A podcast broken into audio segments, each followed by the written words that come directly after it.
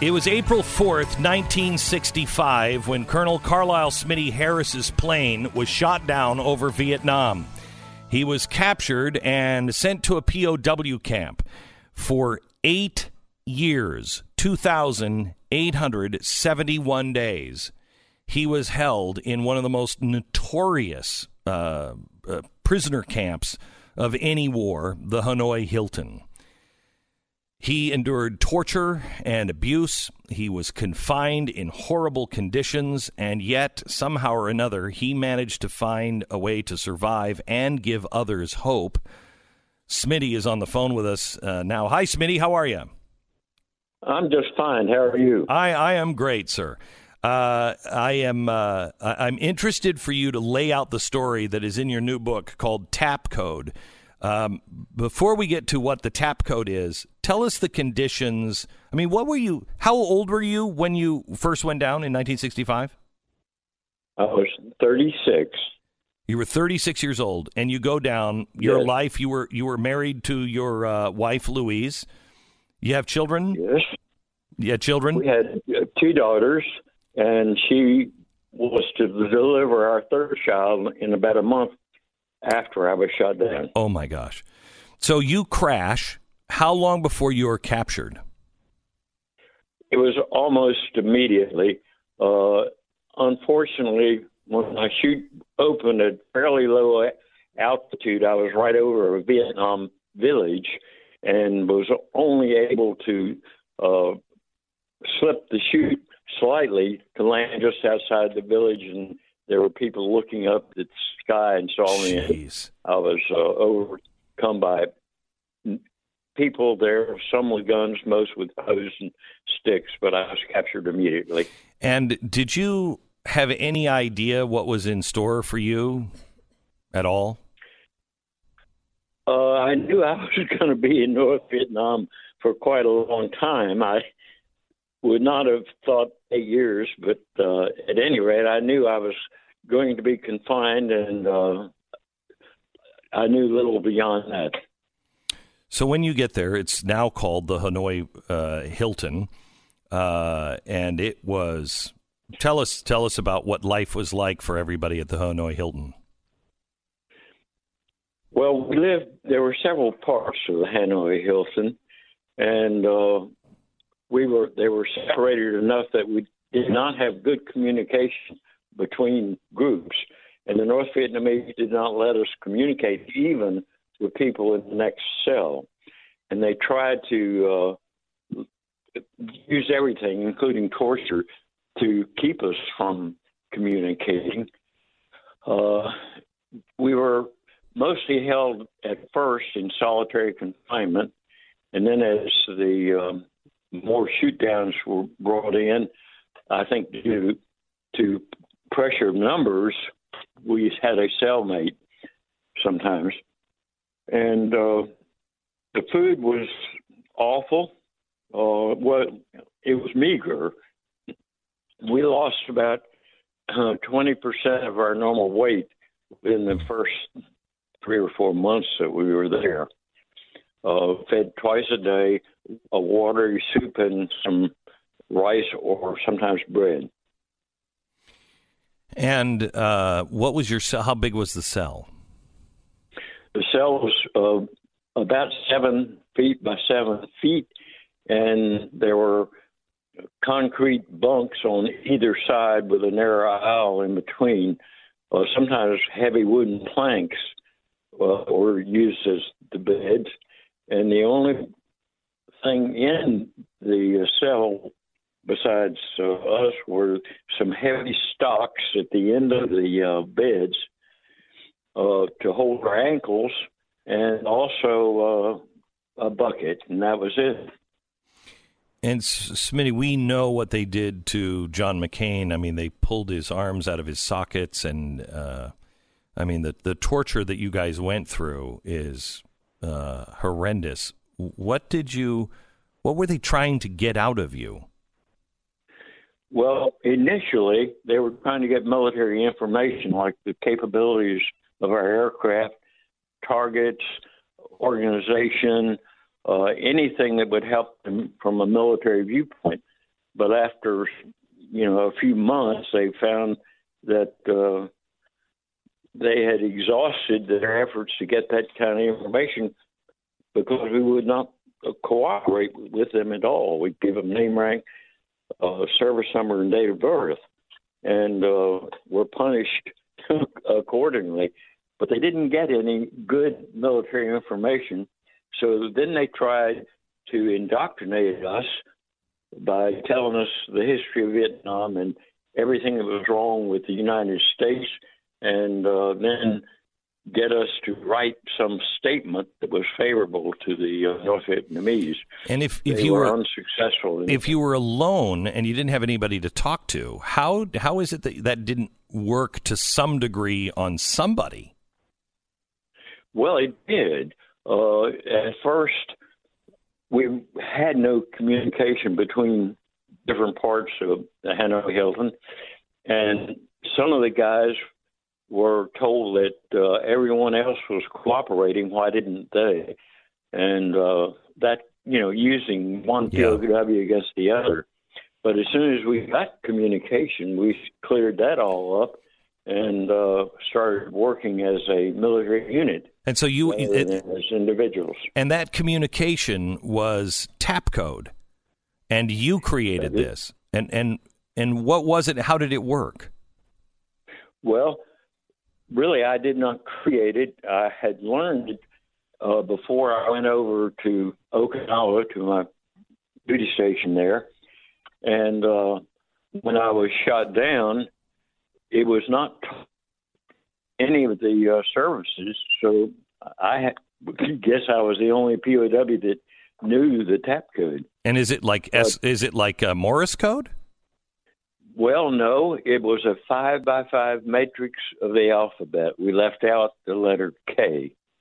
And the first line was A, B, C, D, E. The second, F, G, H, I, J. And the third, L, M, N, O, P, and so on. So you would tap the first column was AFLQV, and you would tap one of those letters uh, just by tapping identify it and then pause and then over to the letter that you wanted to send.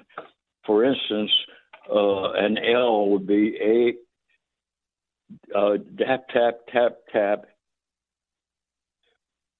Uh, I'm I'm Yeah, no, that's all right. I, I, I think I get it. I, I think I get it. So, um, d- did you you began to communicate with each other, and how did that change things? Well, it was uh, more for one. Uh, Misery loves company, but the biggest thing was that we were able to communicate what was going on, uh, what they were trying to do to each of us, and we could find ways to try to counter what they were uh, attempting to learn from us. And we all, uh, being military, it's with any communication group, no matter how small or, or how large that group might be, we would find out who was the senior ranking uh, POW in that group.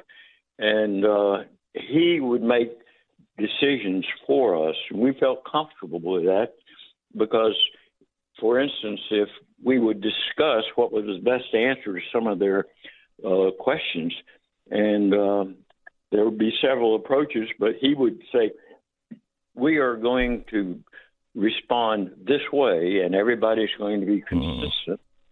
And uh, it really helped us uh, avoid giving the uh, North Vietnamese any advantage whatsoever. Do you, do you know who Hugh Stafford is? Commander of the U.S. Navy, Hugh Stafford. You remember him? Uh, I know the name. Okay. Um, I was given by his family all of his records uh, from his time uh, there, and it was um, I've never I've never read anything I've never read anything like it. Um, and part of the things that he said was, I at towards the end, I'm afraid of rescue. and I'm afraid of going home because I'm afraid of how I'll react because I know people had to move on with their lives. They don't know if I'm alive or dead. And I'm still where I was when I was shot down and went through all of this, but everything has changed when I get home, I'm sure. Were you worried about that with, with Louise and the children and without any communication?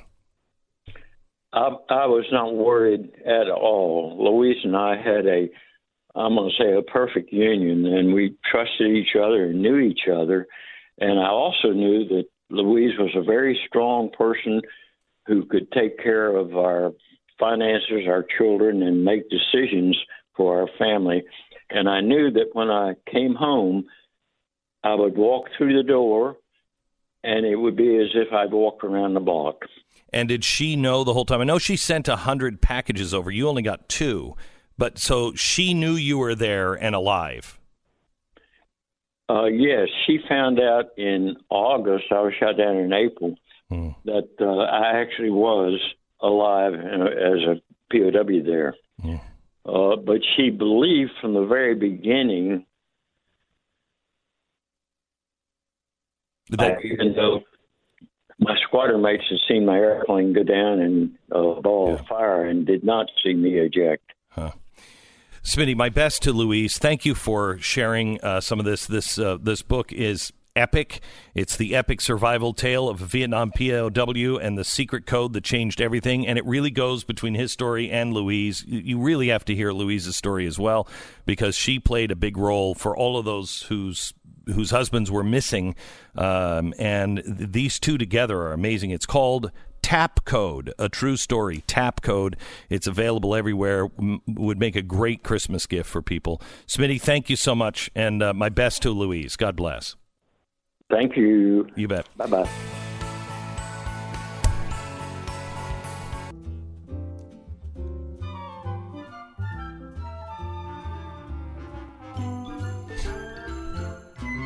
All right, welcome to the program. It's interesting because reading the IG report and they're doing the hearings on it now, you, I get the sense that it worked out really well for the Trump administration. Uh, it showed. Oh, I think so too. You know, real problems at the FBI and all various uh, entities looking into the president, and with the exception of the headline of there was no political bias. I mean, I'm not even sure that the political bias means all that much because if they screwed with these people's civil rights whether it was complete incompetence or political bias, it still happened. Everybody should be fired that was involved in this, that made any of these so-called um, errors, errors or mm. inaccuracies. Because there's no way, as we talked about this yesterday, there's no way that all of these things fell in one direction. Yeah, you know, if you're going to make a mistake, you're going to make it. Sometimes it benefits one side, and sometimes it benefits the other. All of them benefit against Trump. And we should point out that the political bias argument here is actually better than the alternative, which is they just do this to everybody they want to get a FISA warrant on.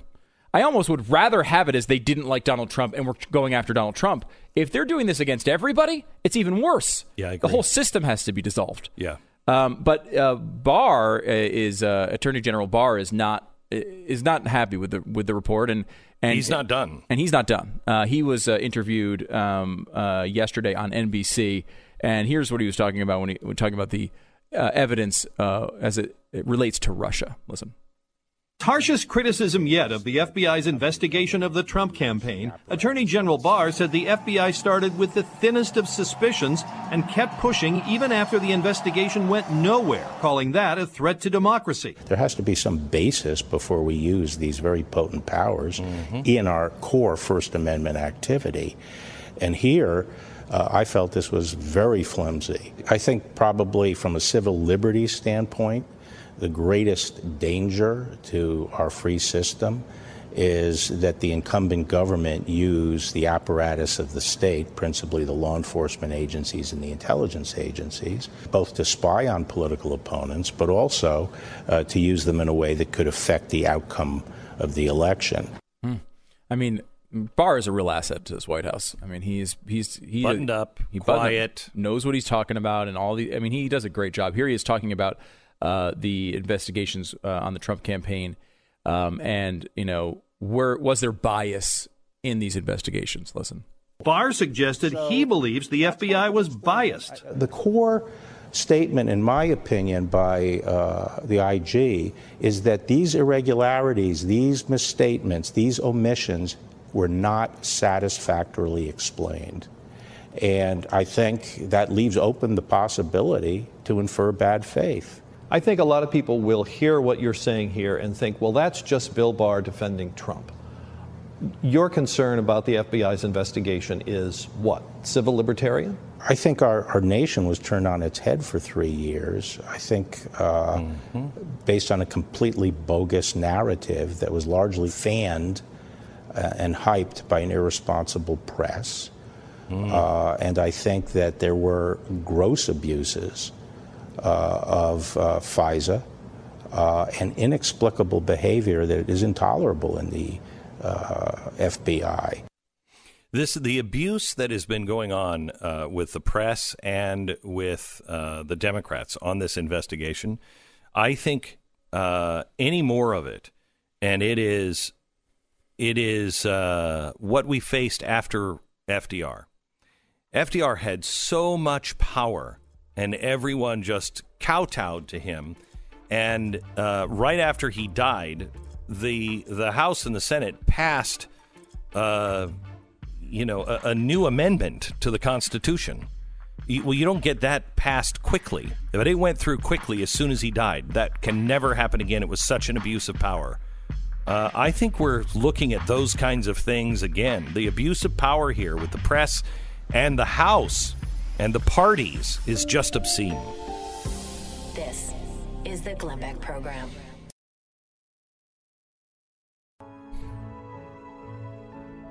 This Horowitz uh, IG report is just absolutely incredible. If you want to know how uh, corrupt our FBI is, um, all you have to do is is listen to these hearings, and there's more of them tomorrow.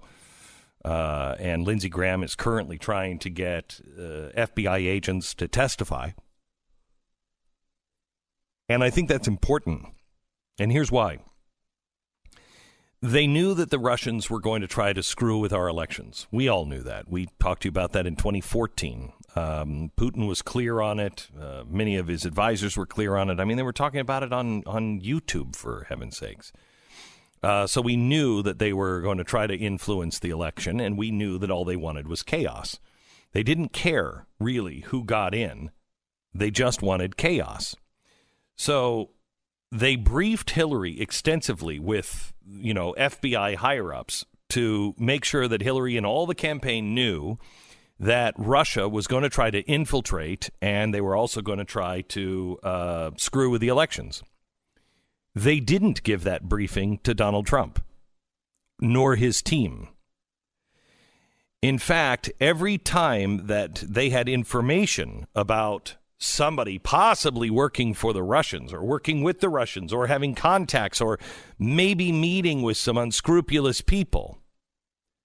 They didn't warn the Trump administration, hey, I don't know if you know this, but we have intel this guy might be meeting with so and so. They didn't do that.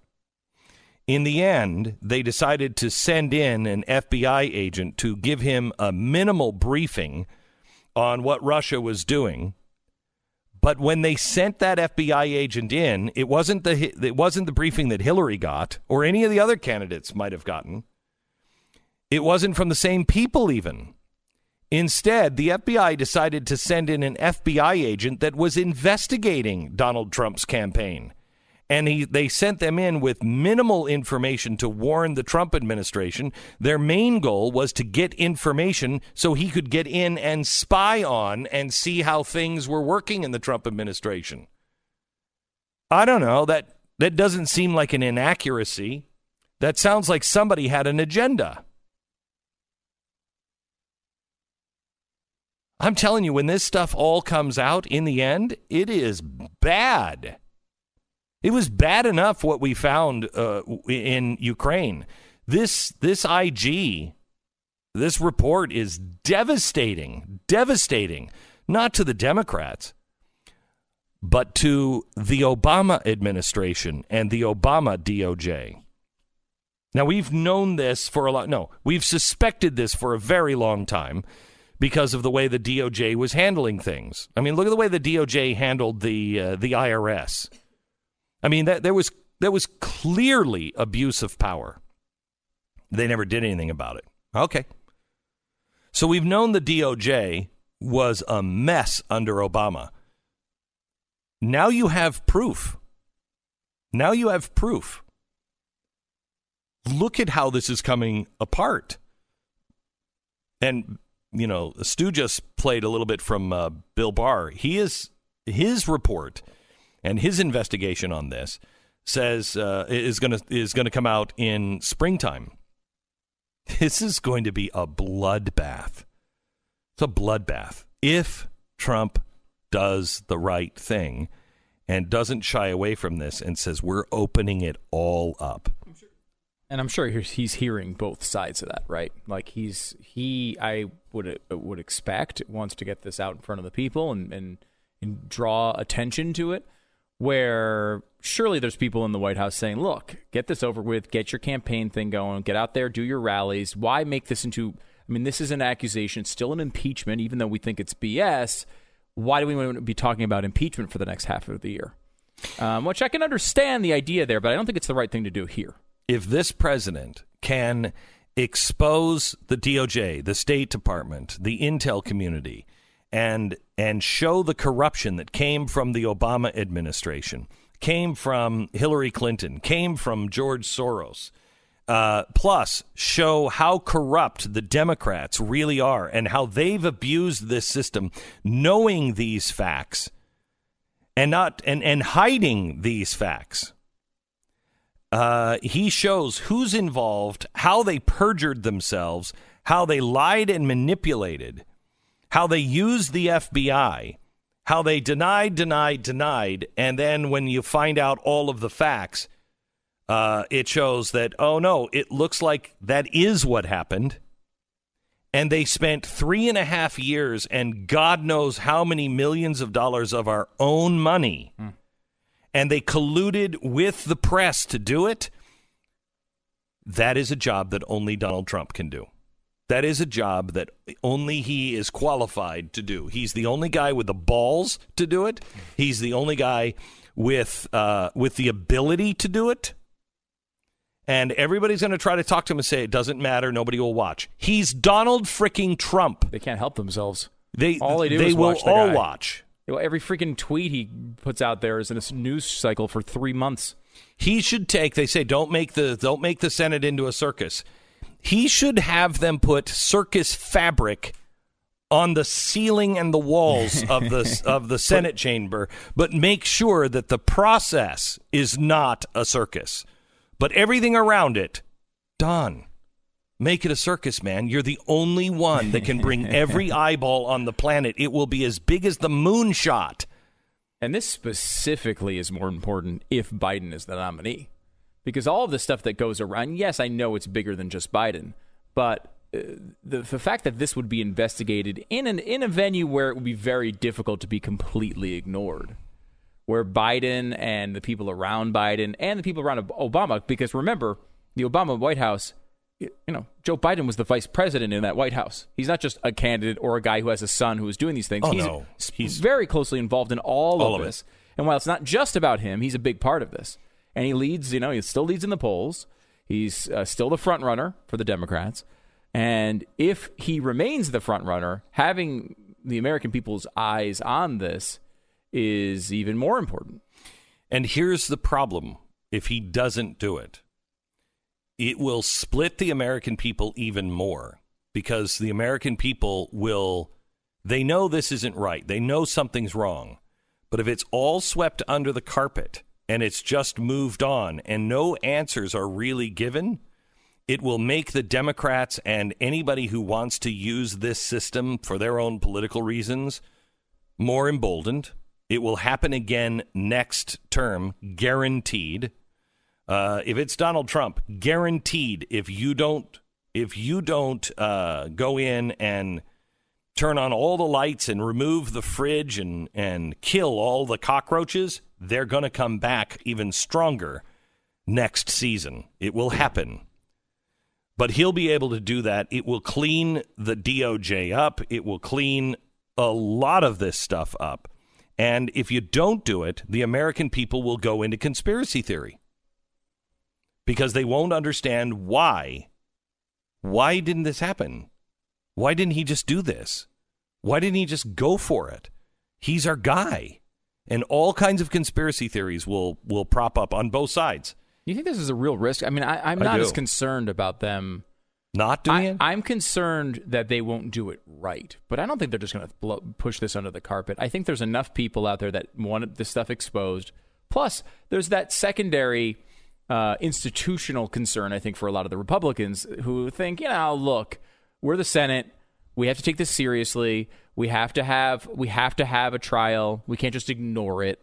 Um, I think both of those things working kind of together will at least get you a trial. Now, whether the trial is good or not is a whole other story. Whether it's yeah, so they're going to do they're going to do a trial. Uh, how do you mean you're you're not sure they're going to do it right? I mean, are they going to go into the things that you know we think are important to expose at any level of, of competence? Right? Are they, you know, are we going to see Chalupa um, testify? Are we going to see Hunter Biden testify? Are we going to see um, you know these? Because you know, again, the central point here, the thing that that gets Donald Trump off the hook for all of this, is proving that this is in the national interest. The only reason you, the only way you can prove this is in the national interest Is to expose all is of to it. expose all of it. You have to go down these roads and say, look, these this corruption was real. It was affecting the United States taxpayers in this way, and this is why I was going after it. And if you can prove that case, then people will say, well, I understand why you'd go after Zelensky and say, I don't. Mm-hmm. And I understand why they would try to impeach him with n- with nothing to go on Yeah. because they needed to shut him up. It destroys the Democratic Party. Mm-hmm. It destroys the credibility. It and and restores the credibility of the system because for as much of a sham as it was in the House, you know, you have the Supreme Court justice presiding over this. So you have John Roberts presiding. I think the Senate, there's enough serious people in the Senate. They're not going to screw around with this. Now, they may not want to go into everything, and that's a huge mistake. That's why I that that's the thing that President Trump needs to understand. He's the only guy that can do it. He's the only guy that now has all the goods. He's the only guy that has the balls to do it. And he's the only guy that can make America watch that because he knows how to drum up, you know, eyeballs. Mr. President, you have a once in a lifetime chance to become one of the greatest American presidents of all time. You clean this up, forget about Reagan. You begin to move into the land of the truly iconic great presidents. Uh, and you're the only one that can do it. Let them make a great case and expose all of it. All of it. And become a new great emancipator, somebody that will free us from all of this corruption. Because it is, the corruption is that, is it obvious what I'm doing? the corruption is that bad. You can do it. Be amazing. Please do it. and I like your hair.